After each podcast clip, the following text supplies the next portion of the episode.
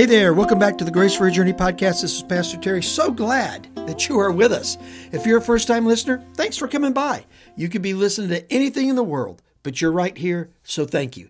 If you're a return listener, thank you so much. So glad to have you back. We're in Matthew chapter 12 and we're moving along. Jesus has told a parable. It was a profound parable.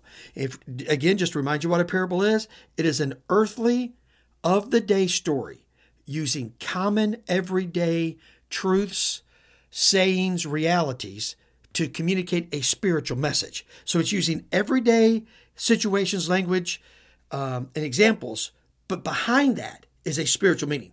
So he gave a, a parable about the sower, the seed, and the soil.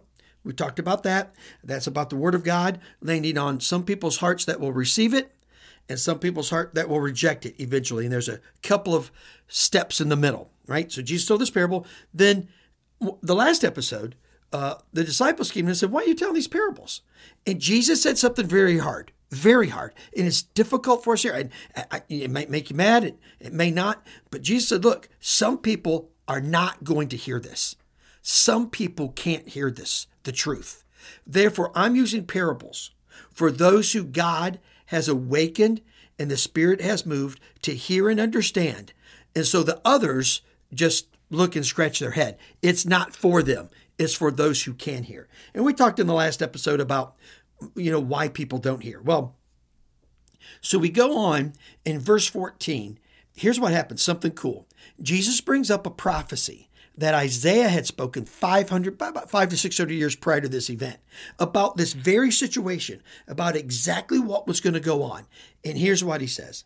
Now it says, "Indeed, their case, the prophet uh, of, of the prophecy of Isaiah, Isaiah is fulfilled because it says this. In other words, the people that won't hear, that will abandon the truth, that the truth won't affect, he says, okay, the prophecy that Isaiah give, give had, had given, it's now fulfilled. So here's what he says. You will indeed hear, but never understand.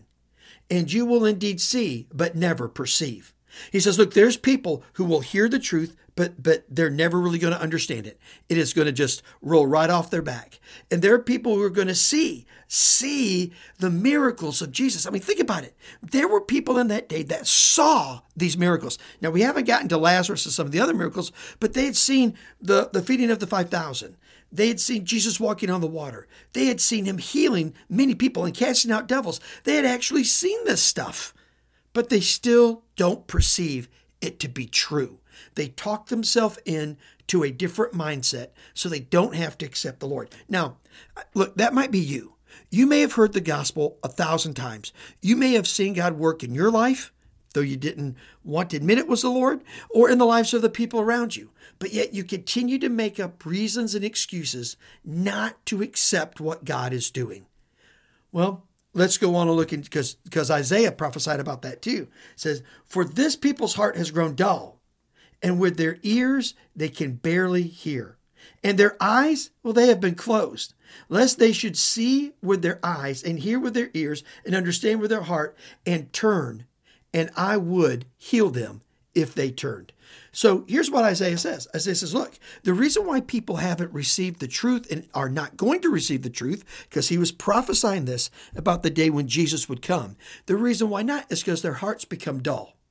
Now, what causes your heart to be dull? Well, first of all, y'all all know this saying. I know you do. Familiarity breeds contempt. Have you ever heard that?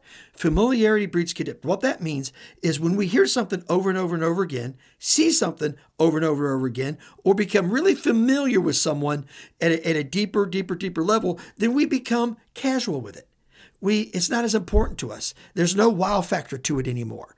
Uh, when you hear the gospel the first time, that hey, you know this gap you perceive between you and God, it's been covered, it's been fixed by the person of Jesus. You hear that for the first time, and when the Spirit of God begins to move in you, you're like, "Wow, that is awesome." You mean I can know without a doubt that when I die, I can go to heaven? Yeah. But listen, here's what happens. Every time you hear it, every time you're exposed to it, and, and are you ready?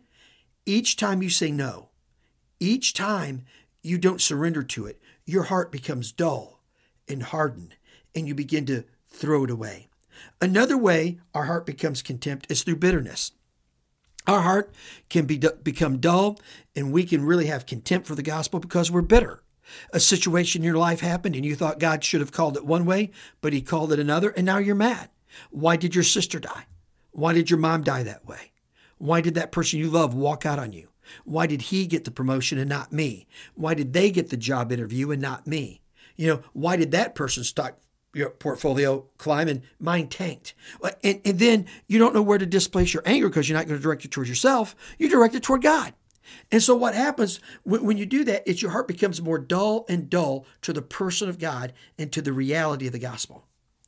Now, the third thing, and this is a hard one, is because of, well, sort of arrogance. We um, don't believe God should have authority in our life. As a matter of fact, we don't want anyone to have authority in our life. So, what we do is we create a system or adopt a system that's already out there and well articulated to say there is no God, or if there is, we can't know him.